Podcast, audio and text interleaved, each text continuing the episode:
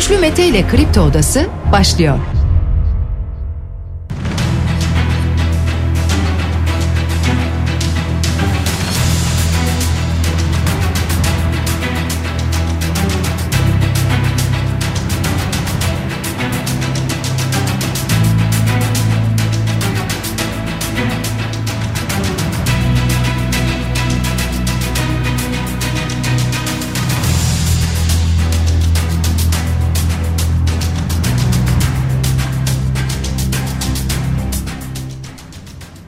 ...9 Şubat Perşembe sabahında sizlerle beraberiz sevgili dinleyiciler. Bugün de Kripto Odası'nda saat 10'a dek sizlerle birlikte olacağız.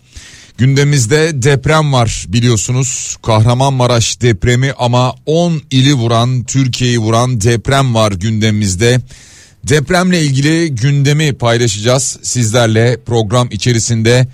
12.873 kişi hayatını kaybetti. 62.937 yaralı var. Biraz önce hayatını kaybedenlerin sayısı güncellendi maalesef 12.873 kişi oldu.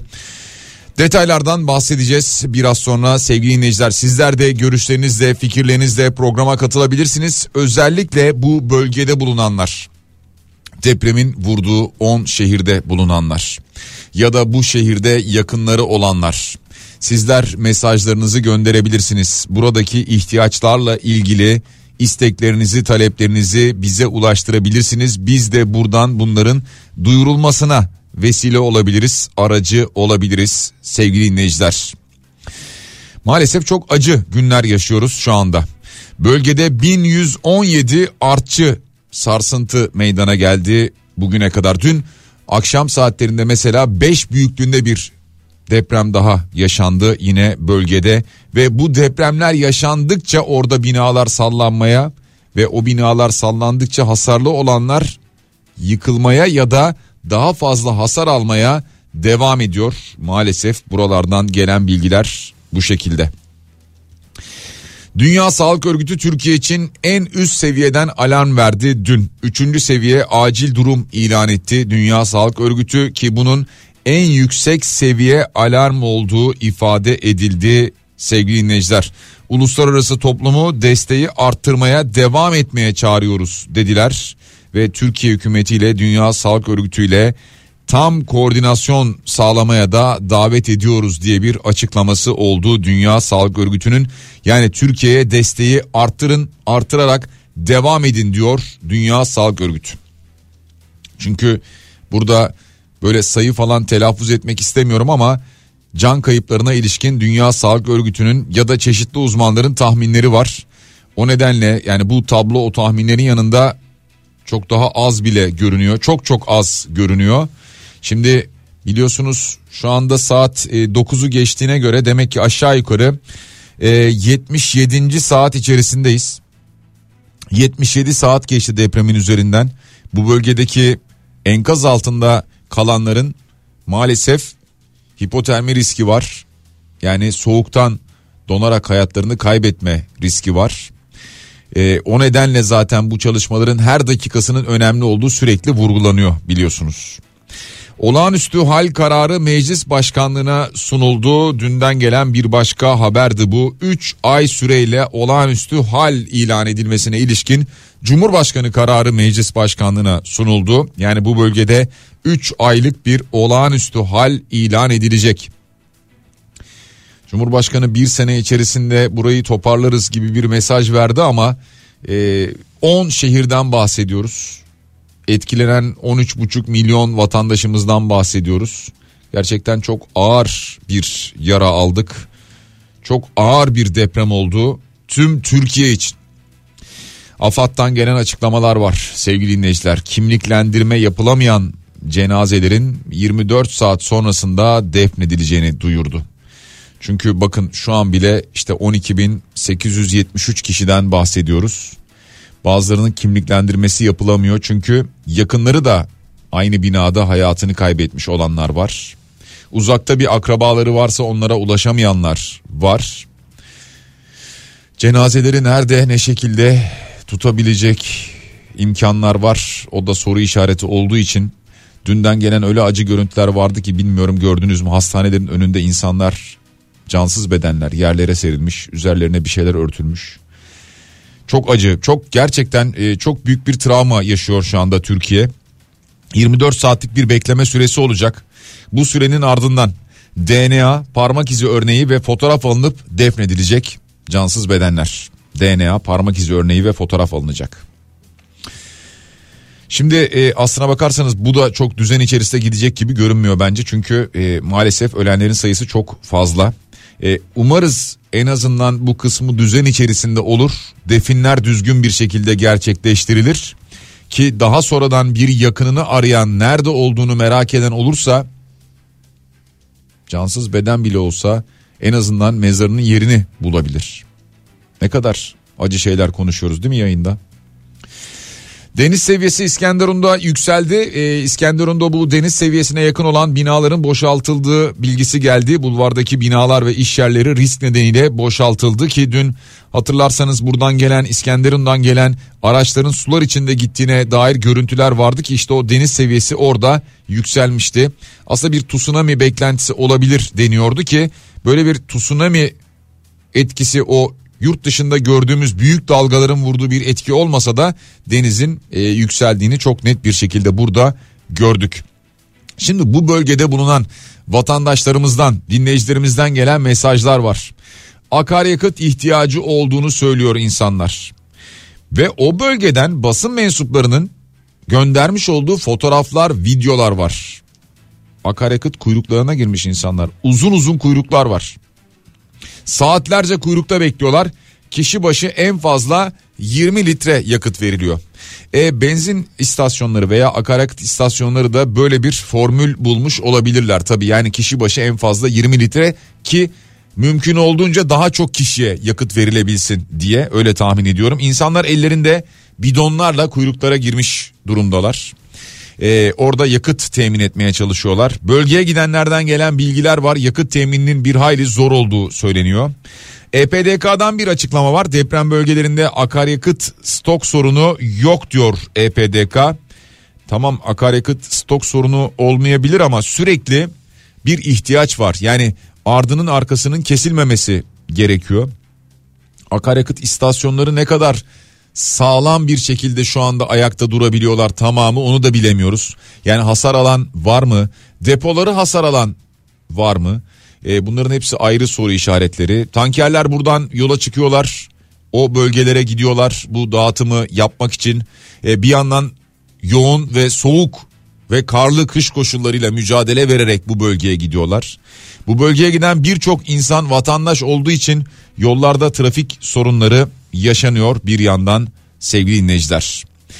Dediğim gibi bu bölgede bulunan dinleyicilerimizden mesajlar gelirse özellikle ağırlıklı olarak o dinleyicilerimizin mesajlarını paylaşırız. Bu arada e, Twitter dün engellendi biliyorsunuz Türkiye'de ve ardından insanlar VPN'ler üzerinden ki herkes değil dolayısıyla bir kesim bir kısım VPN'i bilenler uygulamayı indirebilenler bundan yararlanabilenler Twitter'a girmeye çalıştılar ama yine de ağır işliyordu. Twitter'a erişim engellendi ya bu ülkede. Şöyle bir dönemde bu erişim engellendi. Neden? Neden? Yani sebebi belli. Bu çok yayıldı bu tip haberler. İşte e, bakıyorsunuz orada insanlar isyan ediyor. Başka bir yerde isyan ediyor. Bize yardım eden yok diyor. Susuz kaldık diyor. Aç kaldık diyor. Enkazı kaldırmaya gelen yok diyor. Bütün bunlar duyulmasın diye mi? Ha ya da bir dakika dezenformasyon yapanlar var sosyal medya üzerinde. Onlardan dolayı mı diyeceksiniz. Onları bulursunuz, ayıklarsınız, olur biter. Var, dezenformasyon yapan çok var çünkü. Doğru. Bütün bu e, akış arasında bu bilgi kirliliğini yaratanlar ve sırf onlar nedeniyle gerçek bilgiye ulaşmakta zorlanıyoruz. Bunlar yok mu? Var.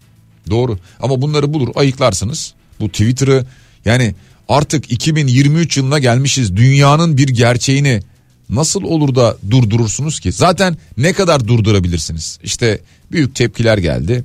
Ee, insanlar VPN'lerle girdi. Oradan yazmaya başladı. E burası baya bir iletişim alanı çünkü.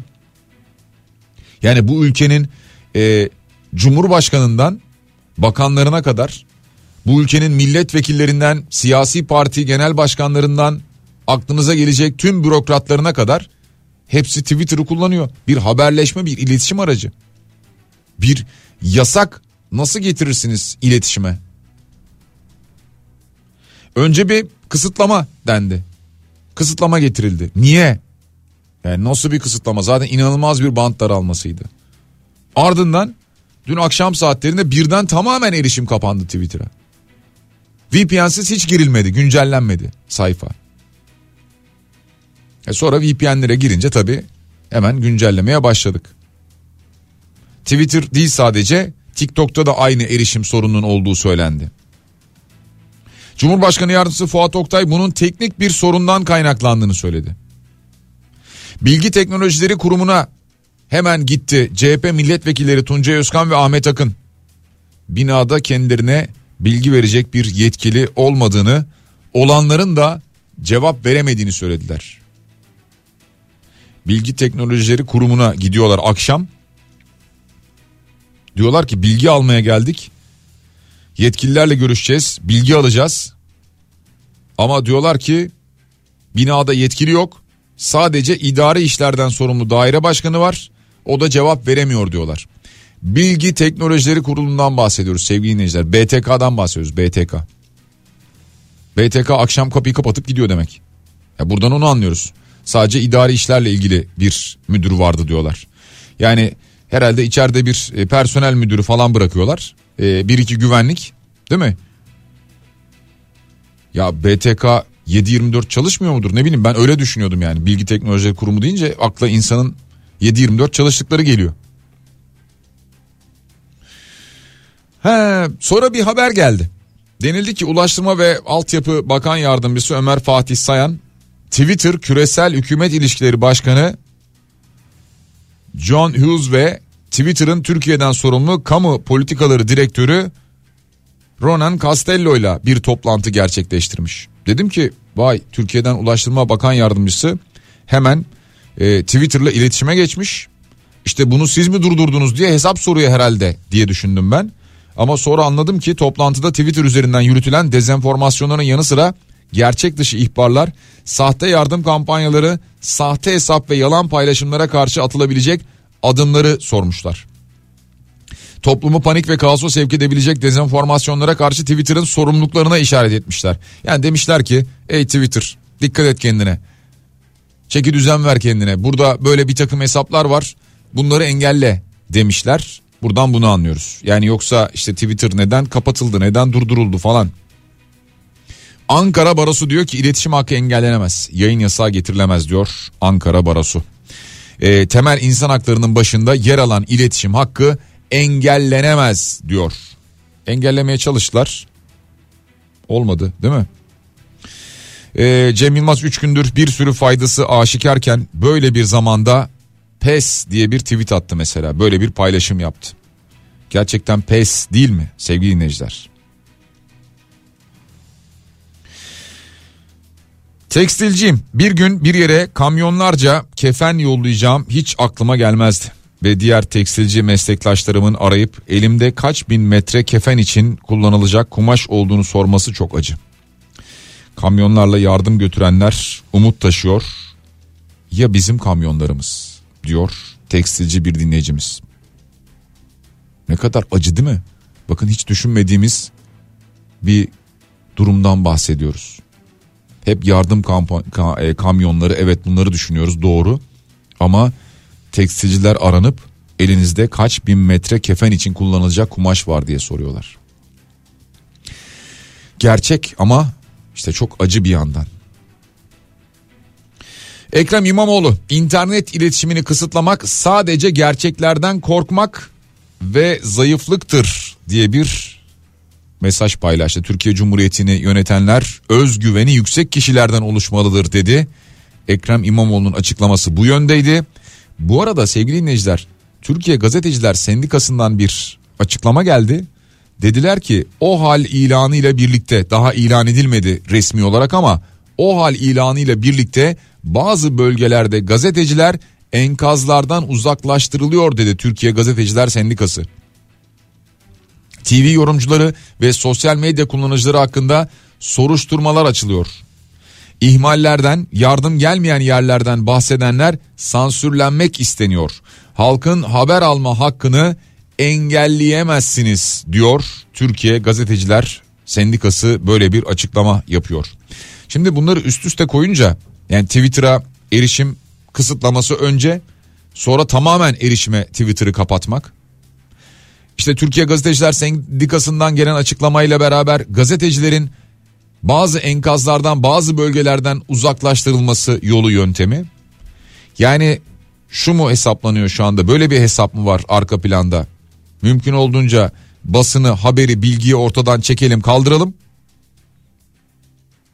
Kötü bir şey yansımasın. Aman yardım gitmiyor haberleri yansımasın. Aman cenazeler, ölüm haberleri yansımasın. Her şey daha rahat mı görünsün isteniyor. Yani herhalde öyle bir beklenti var. Anlaşılan o. Cumhurbaşkanı Erdoğan dün bölgeye gitti biliyorsunuz. Bugün bizim için sınanma günüdür dedi. Hiçbir vatandaşımızı sahipsiz bırakmayacağız dedi. Ve daha önce biliyorsunuz bir kez daha kader planı demişti. Kahramanmaraş'ta depremzedeleri ziyaret etti. O sırada bunlar kader planının içerisinde olan şeyler dedi. Depremde ilk gün bazı sıkıntılar yaşasak da ikinci gün duruma hakimiyet tesis edildi dedi. Muhtemelen Cumhurbaşkanı Erdoğan'a e, şu an bölgede yaşanan ve enkaz bölgesine gitmeyenlerin olduğu bölgeler gösterilmiyor anlatılmıyor herhalde. Ben öyle anlıyorum. Ya televizyonları sosyal medyayı açtığınızda bunların hepsi karşınıza çıkıyor çünkü. İnsanların isyanı hepsi ortada. Su yok diyor. Ekmek yok diyor. Gıdaya ulaşamıyoruz diyor. Barınma ihtiyacımız var diyor. Hala diyor. Herhalde kendisine e, bu görüntüler izletilmiyor veya kendisine bu raporlar tam olarak verilmiyor. Buradan bunu anlıyoruz. İlk gün biraz sorunlar oldu ama hemen ikinci gün hakimiyet tesis edildi diyor çünkü. Şu an daha rahatız. Önümüzdeki günlerde daha da rahat olacağız dedi mesela böyle bir açıklama yaptı Cumhurbaşkanı Erdoğan.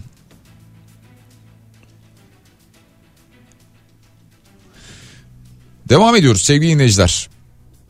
Şimdi bölgede bulunan bazı arkadaşlarımız var. Onlarla e, iletişim kurmaya çalışacağız. Eğer kurabilirsek ki orada e, GSM hatlarında da ciddi bir problem yaşanıyor. Bu arada şunu da söyleyeyim. E, şimdi GSM hatları ile ilgili ciddi bir sorun var. Evet biliyoruz. E, ancak GSM operatörleri diyorlar ki biz buradan e, gönderdik. Yani birçok e, baz istasyonu, seyyar baz istasyonu gönderdik. Fakat zaman zaman bizim de orada akaryakıta ihtiyacımız oluyor ve o akaryakıtı burada biz bulamadığımız için zaman zaman aksamalar yaşanıyor diyor. Bu kez de GSM operatörlerinden böyle bir açıklama geliyor sevgili dinleyiciler. Devam ediyoruz. Kemal Kılıçdaroğlu bölgeyi ziyaret etti biliyorsunuz. O da e, orada kendisine e, birçok şikayette bulunan vatandaşın e, derdini sıkıntısını dinledi. E, işte AFAD geliyor ama burada vinç yok diyor mesela vatandaş. Bilmiyorum bunları izleyebildiniz mi yani vinç lazım bize diyor. İki yeğenim var iki kardeşim var vinç istiyoruz. AFAD geliyor vinç yok vinç olmadığı için bir şey yapamıyorlar diyor mesela. İşte bu bölgeden gelen birçok buna benzer haberi görüyoruz ve izliyoruz sevgili dinleyiciler. Şimdi bence son yılların Türkiye'de yetişmiş olan, kendini yetiştirmiş olan en iyi gazetecilerinden, en iyi habercilerinden birisiyle bir bağlantı gerçekleştireceğiz. Murat Ağrel şu anda hattımızda. Murat merhaba. Merhaba, iyi yayınlar dilerim. Ee, Murat sen e, birkaç gündür bölgedesin. E, şu an neredesin? E, kısaca senden bir izlenimlerini almak isteriz. Ee, İskenderun'dayım. Ee, dün özür dilerim. Dün akşam an- an- çok özür dilerim. Dün akşam Antakya'ya gittim. Hı hı. Antakya'da e, bütün herkes aslında depremin ilk günü olduğu gibi devleti bekliyor. Evet şu anda bütün e, ilin e, etrafında bulunan bütün e, iş makinaları şehre girmiş durumda. Hı hı. E, çalışmalarda e, enkaz çalışmalarında e, artık uzman kişiler ve aynı zamanda e, AFAD temsilcilerinin hepsi var. Tabii ki hala buna rağmen e, enkazların çoğunda e, olmayan kişiler var. Hı hı. Halk yaralarını kendi kendine sarmaya başlayacak bunu ama e, tablo çok korkunç çıkacak ortaya. Çok öfke var, çok sinirlenmiş insanlar. E, akşam orada ne yazık ki hala elektrik yok. Hala telefon iletişimi sağlıklı değil. E, aynı zamanda ihtiyaçlar tamamıyla karşılanamıyor. E, İskenderun'a indim. İskenderun'da e, telefonu şarj edip iletişim olmadığı için e, ihtiyaçlarımızı giderip tekrar çıkmak istedim. Ama şöyle bir şey oldu dün. E, Sayın Cumhurbaşkanı geldi Güçlü Bey. Evet. Cumhurbaşkanı geldiği zaman e, zaten çok zor ilerliyordu trafik. Antakya'ya 2-3 kilometre kala. E, bir konvoy eşliğinde geçildi gitti. Ardından öyle bir trafik oldu ki biz iki buçuk üç saat Sayın Cumhurbaşkanı e, gittikten sonra e, aynı noktadan ilerleyemedik. Hmm. E, çok ciddi bir trafik oldu ki benim arkamda da yani olduğum noktadan geri planda da yaklaşık 6 kilometre 7 kilometrelik bir kuyruk oluştu. Yani serin yoldan Antakya'ya kadar e, bir kuyruk oluştu. Trafik durduruldu ya da durdu. Hmm. Bütün yardım malzemeleri e, aynı zamanda e, oraya gelen ambulanslar, e, kurtarma ekipmanları, e, orada teçhizat, bütün hepsi ne yazık ki e, saatlerce orada mahsur kaldı. Hmm. E, biz çok zor girdik zaten e, şehre. Mecburen ben aracı bırakıp araçtaki arkadaşımı bırakıp yürüyerek girdim ki benim gibi e, yüzlerce kişi bunu yaptı. E, şehrin genelinde ise e, Antakya için konuşuyorum sadece bunu. Hı hı. Taş taş üstünde kalmamış. Antakya kadim bir e, şehirdir. Evet. Aynı zamanda Antakya'dan bahsederken medeniyetlerin beşiğinden bahsederiz. Hoşgörüden bahsederiz. Ama ne yazık ki Antakya'dan bundan sonra bahs e, bahsederken e, yalnızlık ve çaresizliğin adı olarak bahsedeceğiz Antakya'dan. Acının adı olarak bahsedeceğiz. Eskiden e, Güçlü Bey enkaz altındaki insanlara ulaşabilmek için sesimizi duyan var mı diye bağırırdık biz. Antakya'da enkaz altındaki insanlar sesimi duyan var mı diye kendini duyurmaya çalışıyor. Ne kadar acı. Evet ne yazık. Çok acı. Ee, peki şunu soracağım. Ee, o bölgede e, genel itibariyle bir kaos olduğundan, bir e, organizasyonsuzluktan bahsediliyor sürekli. E, aynı şeyleri orada e, görebiliyor musun, yaşıyor musun? Bu arada e, radyolarını yeni açanlar için hatırlatalım. Gazeteci Murat Ağrel şu anda hattımızda sevgili dinleyiciler. Öyle bir gözlemin var mı? Var. E, depremin olduğu ilk gün e, çok hızlı şekilde bölge intikal ettim ben. E, ilk gittiğim yer Maraş. E, Maraş'ı gördüm. E, saat bir buçuk iki gibi e, deprem depremle ilgili bir kriz merkezi oluşturulmuş mu diye Maraş'ta arayışa girdiğimde e, yeni oluşturulduğunu gördüm. E, Emniyet Emniyet Müdürlüğü'nün binasında e, ve kim ne yap, kimse şok halinde ne yapacağını bilmiyordu. E, bu ilk anlarda olabiliyor böyle bu, bu gibi durumlar. Ardından Antep'e gittim. Antep ve Nurdağ'a gittim. Orada da e, hiç kimse yoktu. Hani bırakın siz organizasyon bozukluğunu hiç kimse yoktu. Yani e, bir devlet yetkilisi, bir kurum yetkilisi falan Nurdağ'ında hiç kimseyi görmedim ben. Sonrasında işte e, tekrar Adana ve Antakya'ya gittiğimde e, ben Antakya'ya gittiğimde bütün aklımdaki e, her şey değişti. E, çünkü gördüğüm manzara çok korkunçtu, çok üzücüydü. E, orada da elimden gelen e, bir şey olması gerektiğini düşündüm ama tabii ki insan olarak bir şey yapamıyorsunuz. İnsanlar e, ailelerinden ses alıyor enkazda. E, bununla ilgili e, çıkarabilmek için yardım gerekiyor. Tesisat yok. E, Birçok bir video paylaştım sosyal medyada. E, mesela çocuğun bir tanesi ağlıyor artık ya bana diyor sadece demir verin. Demir kesen aleti verin diyor. Ben diyor kendi ailemi kendim çıkaracağım. İstemiyorum sizin yardımınızı da diyor. Hmm. Verin bize diyor biz çıkaracağız. Aşağıda yaşıyorlar diyor. Dün e, enkazın başında e, bir anne aşağıda e, çocuğunu ulaşabilmek için kendini parçalıyor. Öyle bir öyle bir şekilde e, ba, ha, bağırıyor e, sesini duyurmaya çalışıyor ki e, biz kendisine e, du- sesi duydunuz mu diyorum. Evet diyor tabii ki. E, Hı. ama gelen uzmanlar ne yazık ki e, biz ses duymadık bunun için e, burada herhangi bir şey yapamayacağız demiş. Ha. E, Ne kadar Burada- acı. ya çok acı. Düşünsenize siz o aileyi. Ya sizin yakınınız enkazın altında ses gelmediği için bir şey yapamayız diyorlar. Buradaki her mücadele eden kişi de inanın canla başla mücadele ediyor. Görüyoruz ve uyumadan, yemek yemeden, e, dinlenmeden bir şeyler yapmaya çalışıyorlar. Ama öyle bir başı bozukluk vardı ki e, artık bu bir nebze daha toparlanmaya başladı. Hı. Ama zaten en kritik 3 günü atlat geçirdik. Evet çok zor. Ee, peki e, şimdi İskenderun'dasın. E, şunu da merak ediyorum. Biraz önce biz haber aktarırken de bahsettik. İskenderun'da e, kıyı bölümlerinde e, denizin taşması, bazı binaların boşaltıldığına dair bilgiler var. E, buna dair nasıl bir gözlemin var?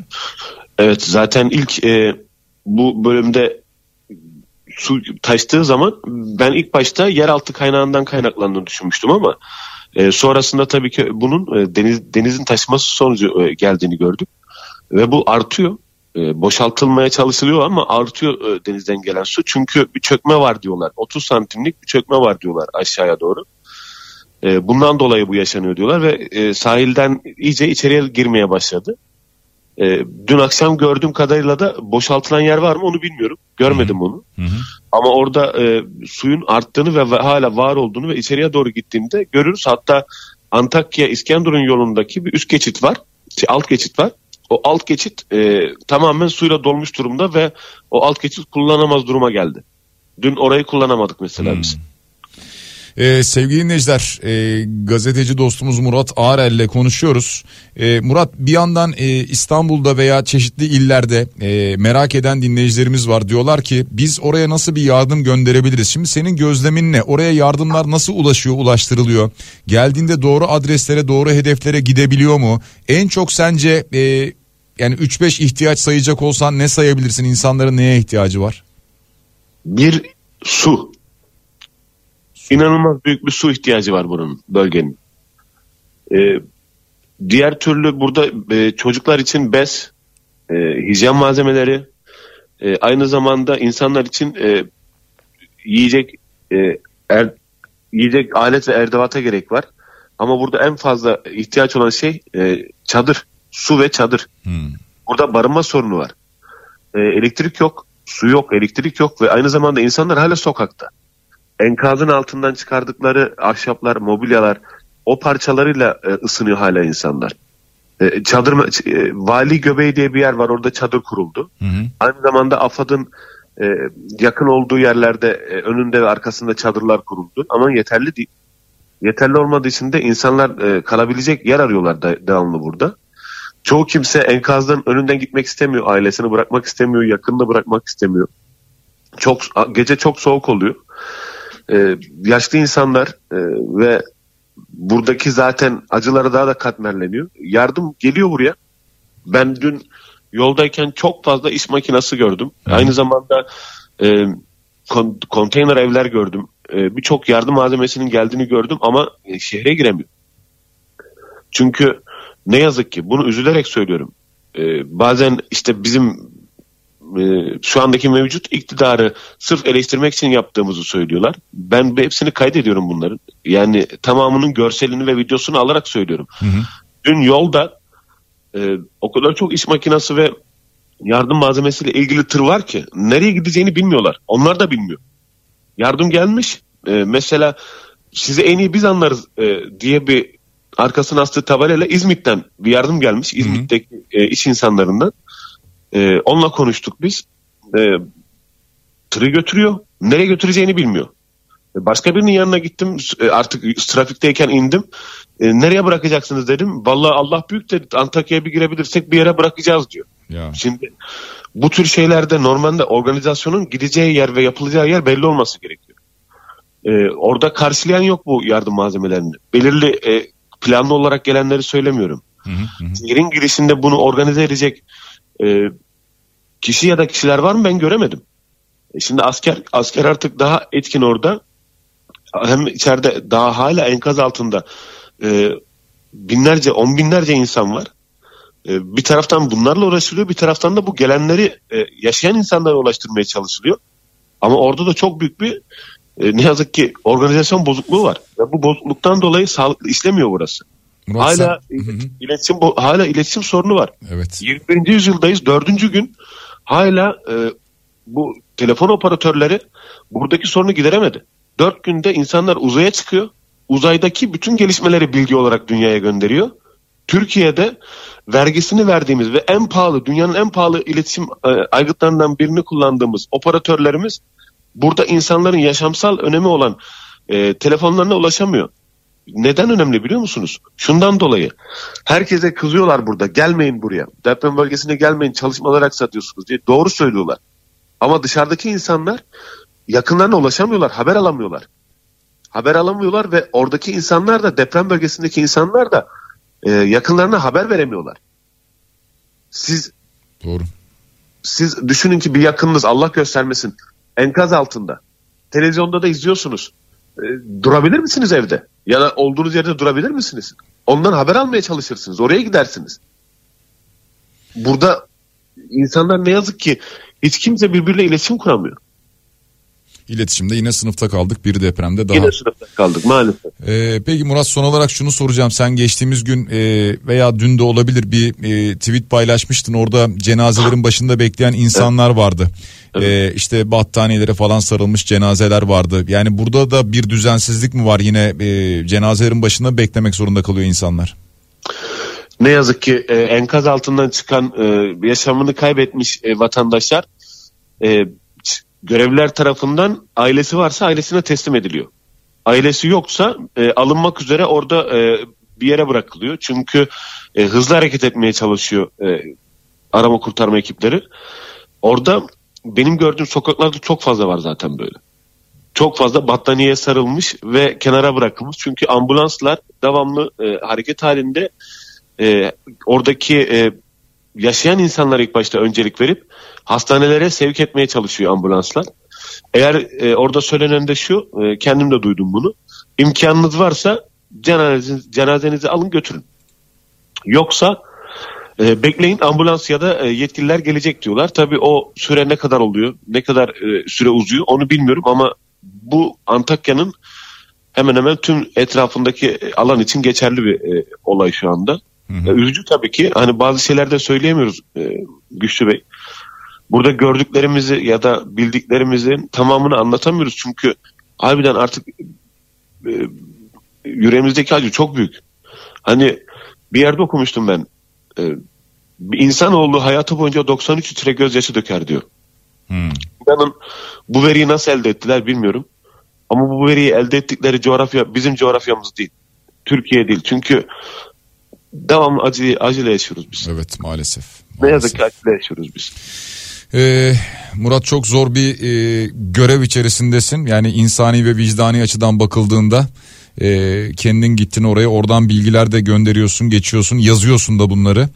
Ee, kolay gelsin sana. Ee, orada şu an bulunmak çok zor gerçekten psikolojik açıdan da.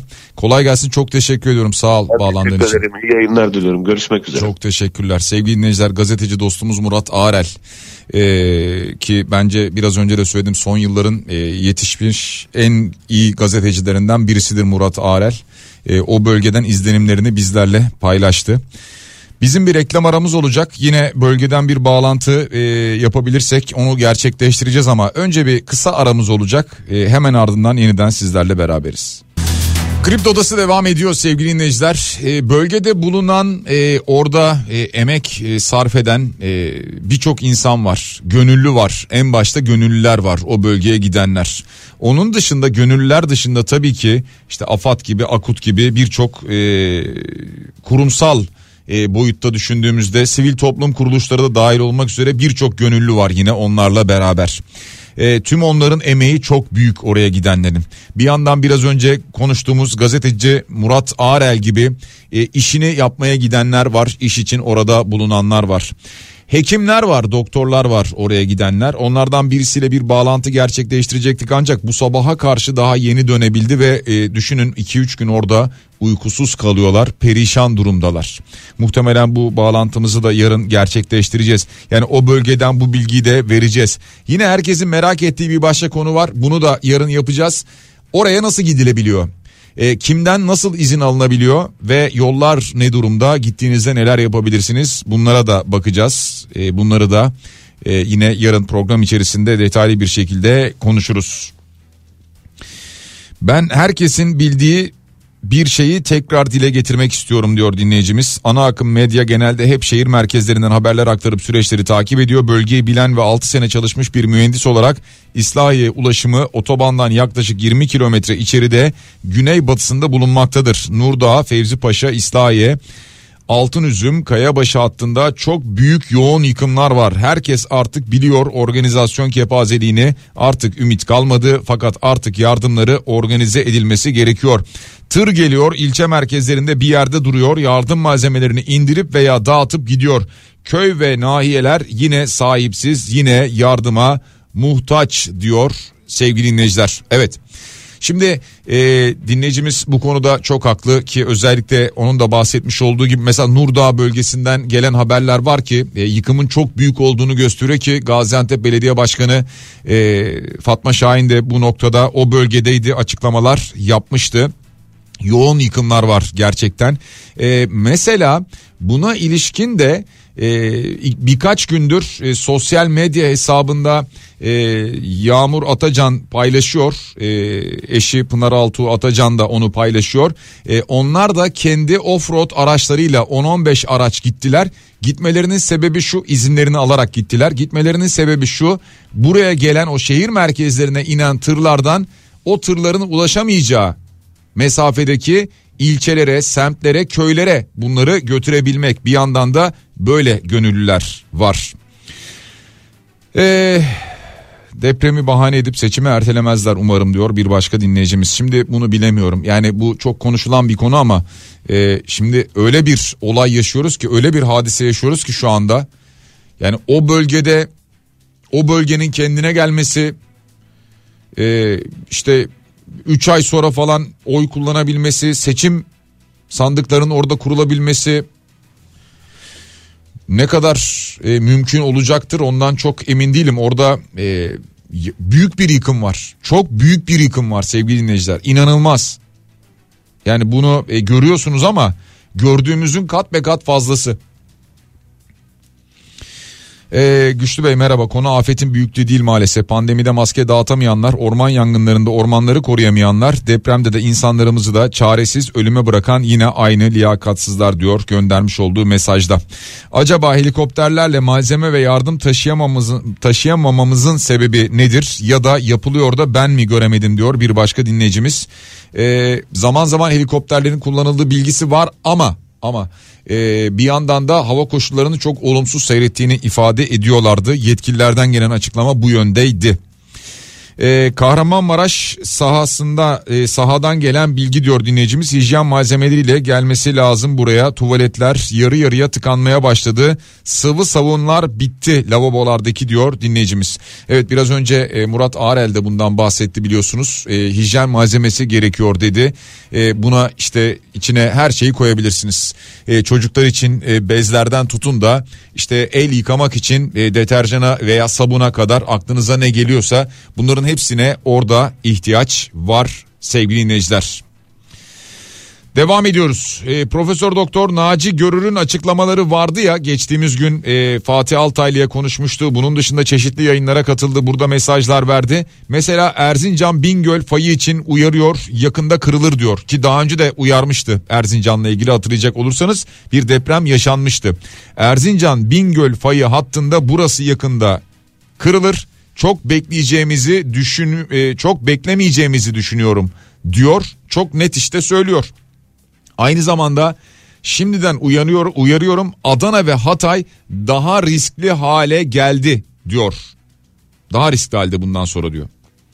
Ve bir başka hatırlatması klasik İstanbul Marmara depremi soruluyor kendisine.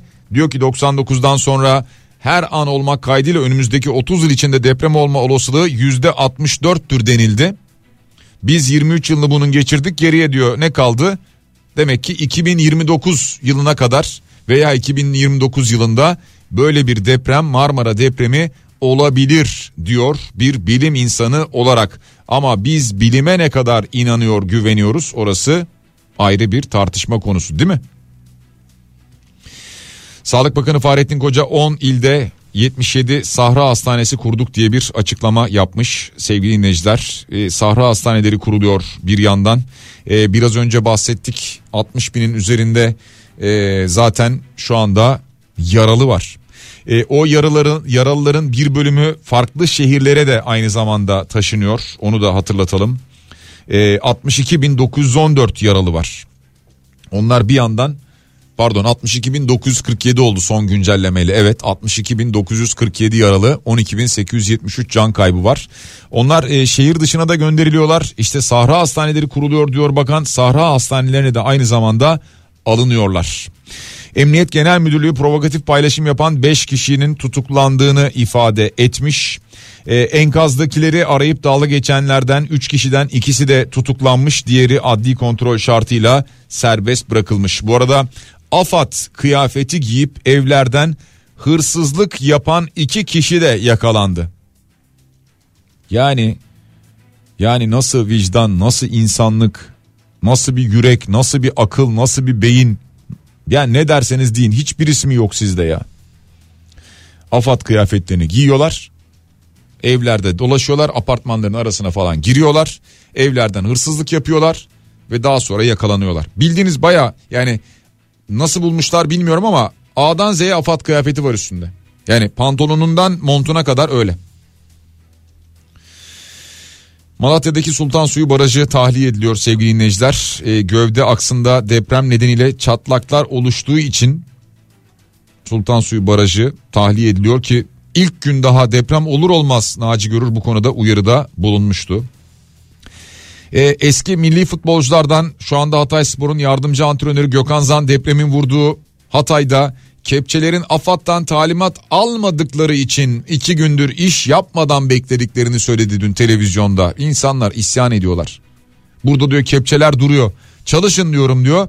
Çalışamayız AFAD'dan talimat lazım diyorlar diyor. İşte durum bu. Sevgili dinleyiciler şimdi e, hepimiz bir yere yardım etmeye çalışıyoruz. Değil mi? Yani bir maddi yardım olabilir. E, veya işte bir e, kıyafet e, aynı yardım olabilir neyse bunları göndermek istiyoruz falan. Özellikle maddi yardımlarda lütfen çok dikkatli olun. E, şu birkaç gündür hemen şu dolandırıcılar türemeye başladı. E, sahte inter- internet siteleri yapmaya başladılar. Buralardan bağış topluyorlar, yardım topluyorlar. E, yurt dışında bulunan vatandaşlarımız e, onlar e, çeşitli bağışlar göndermeye çalışıyorlar. Onları da kapı kapı gezip biz işte büyük elçilikten geliyoruz şudur budur falan deyip dolandıranlar çıkıyor. Lütfen dikkatli olun hem Türkiye'de hem yurt dışında yardım ederken maalesef dikkatli olmak zorunda kalıyoruz. Ve devam ediyoruz. Dün bir haber çıktı. Ee, AFAD Afetlere Müdahale Genel Müdürü İsmail Palakoğlu'nun öz geçmişi paylaşıldı sevgili dinleyiciler. E, ki zaten e, AFAD'ın sitesinde kendisiyle ilgili bu bilgi var. E, siteden alınmış olan bir bilgi bu. İyi Parti Genel Başkan Vekili Erhan Usta paylaştı bunu. E, şimdi kendisi AFAD Afetlere Müdahale Genel Müdürü ya. Dolayısıyla bu noktada diyoruz ki herhalde eğitimi falan e, vardır bu konuyla ilgili diye düşünüyoruz. Ee, ilkokul, ortaokul ve lise öğrenimini Afşin'de tamamlıyor. 1990'da Afşin İmam Hatip Lisesi'ni bitiriyor. Aynı yıl Ankara Üniversitesi İlahiyat Fakültesine başlıyor. 1995'te buradan mezun oluyor. 1995 yılında başladığı Ankara Üniversitesi Sosyal Bilimler Enstitüsü Temel İslami Bilimleri Bölümü Tasavvuf Ana Bilim Dalı alanındaki yüksek lisansını 1988'de 1998'de pardon tamamlıyor. Sivil toplum kuruluşlarında yöneticilik yapıyor. 2011 yılında Türkiye Diyanet Vakfı Genel Müdür Yardımcılığına, 2012 yılında Türkiye Diyanet Vakfı Genel Müdürlüğüne atanıyor. 2016-2017 yıllarında Türkiye Diyanet Vakfı Mütevelli Heyeti ve İcra Kurulu üyeliklerinde bulunuyor. 2016'da başladığı bu görev Türkiye Diyanet Vakfı Genel Kurulu üyeliği halen devam ediyor. Ve 2016 yılında yine Diyanet İşleri Başkanlığı Başkanlık Müşavirliğine atanıyor. 2016-2017 yıllarında Diyanet İşleri Başkanlığı Yönetim Hizmetleri Genel Müdürlüğü görevinde bulunuyor. Diyanet İşleri Başkanlığı Başkanlık Müşavirliği görevini yürütürken 15 Mart 2018 tarihinde AFAD Başkan Yardımcısı olarak atanıyor.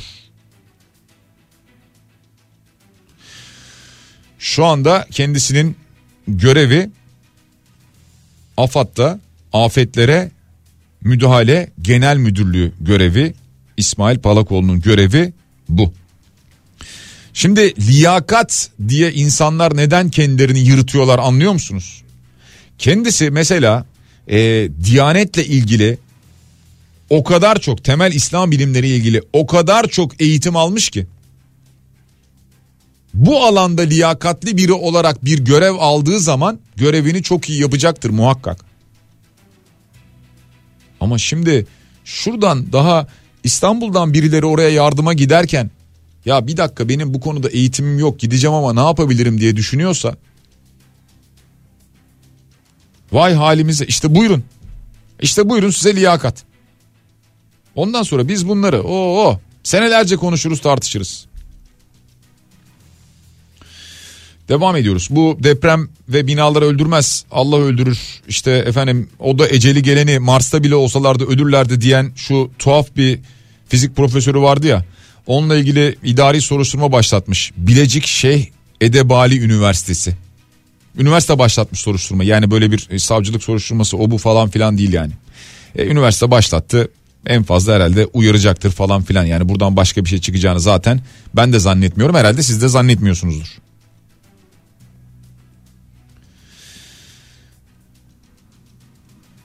Murat Seymen Uluslararası pardon Ulusal Siber Olaylara Müdahale Merkezi USOM'un linkini paylaşmış. Ha buradan anladığım kadarıyla hangi siteler problemli? Hangi sitelerde sorun var?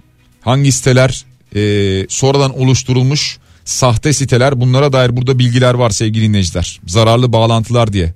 Usom Gov.tr Usom Gov.tr Burada arama da yapabiliyorsunuz. Yani girdiniz sitenin adını yazıyorsunuz buraya.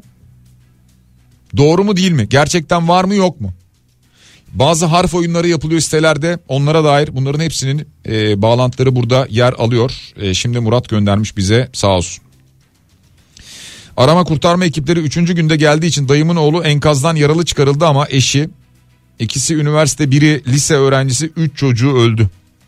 Amcamın 40 yaşında torunu ve lise öğrencisi iki oğlu enkazın altında ölmüş. 45 yaşında başka bir kuzenim, eşi ve 12 ve 15 yaşında iki çocuğu enkaz altında haber yok. Daha haber alamadığımız çok akrabamız var çünkü iletişim tam anlamıyla felaket diyor dinleyicimiz. Annem, kardeşlerim, eşleri ve yeğenlerim iyiler çok şükür ama Antakya'dan Alanya'ya gelmek için 3 gündür araçlarına benzin bulmaya çalışıyordu. Adana'dan bir arkadaşımız sağ olsun 5 saatlik sıkıntılı bir yolculukla aracının bagajında bidonlarla benzin ulaştırdı onlara. Sabah gün aydınlanınca Antakya'dan Alanya'ya yola çıktılar. 3 gündür onları almaya gitmek istiyoruz. Yollar kapalı veya bölgeye bireysel araçlara giriş izni verilmiyor. Dışarıdan giremiyorsun. İçeriden çıkamıyorsun felaket filmlerinde izleyip bu kadarı da olmaz çok abartmışlar dediğimiz şeyleri bizzat yaşıyor insanlar. Bu imar aflarıyla, bu rant kafasıyla, bu liyakatsız insanlarla biz daha çok felaketler yaşarız diyor bir başka dinleyicimiz böyle bir mesaj paylaşmış. Acıları paylaşıyoruz sevgili dinleyiciler maalesef şu anda yaptığımız şey bu acıları paylaşıyoruz. Ee, bir de yine şu depremde hayat kurtaran yöntemler haberleri çıkıyor. İşte şöyle yapın böyle yapın öyle olsun böyle olsun falan filan. Ya bu bina üstümüze yıkıldıktan sonra ne yöntemi? Ya bina durmuyor ki ayakta. Ha şunu anlasak tamam. İşte bina sallanacak. İşte e, tavandan bir şeyler kopacak. Sağdan soldan e, ne bileyim duvarda asılı olan şeyler devrilecek. İşte buzdolabı falan devrilebilir. O olabilir, bu olabilir. O yüzden kendimizi şöyle koruyalım. Tamam böyle koruyalım. Yani bina ayakta duruyorsa zaten kendimizi öyle koruyalım hadi. Kafamızı mafamızı koruyalım.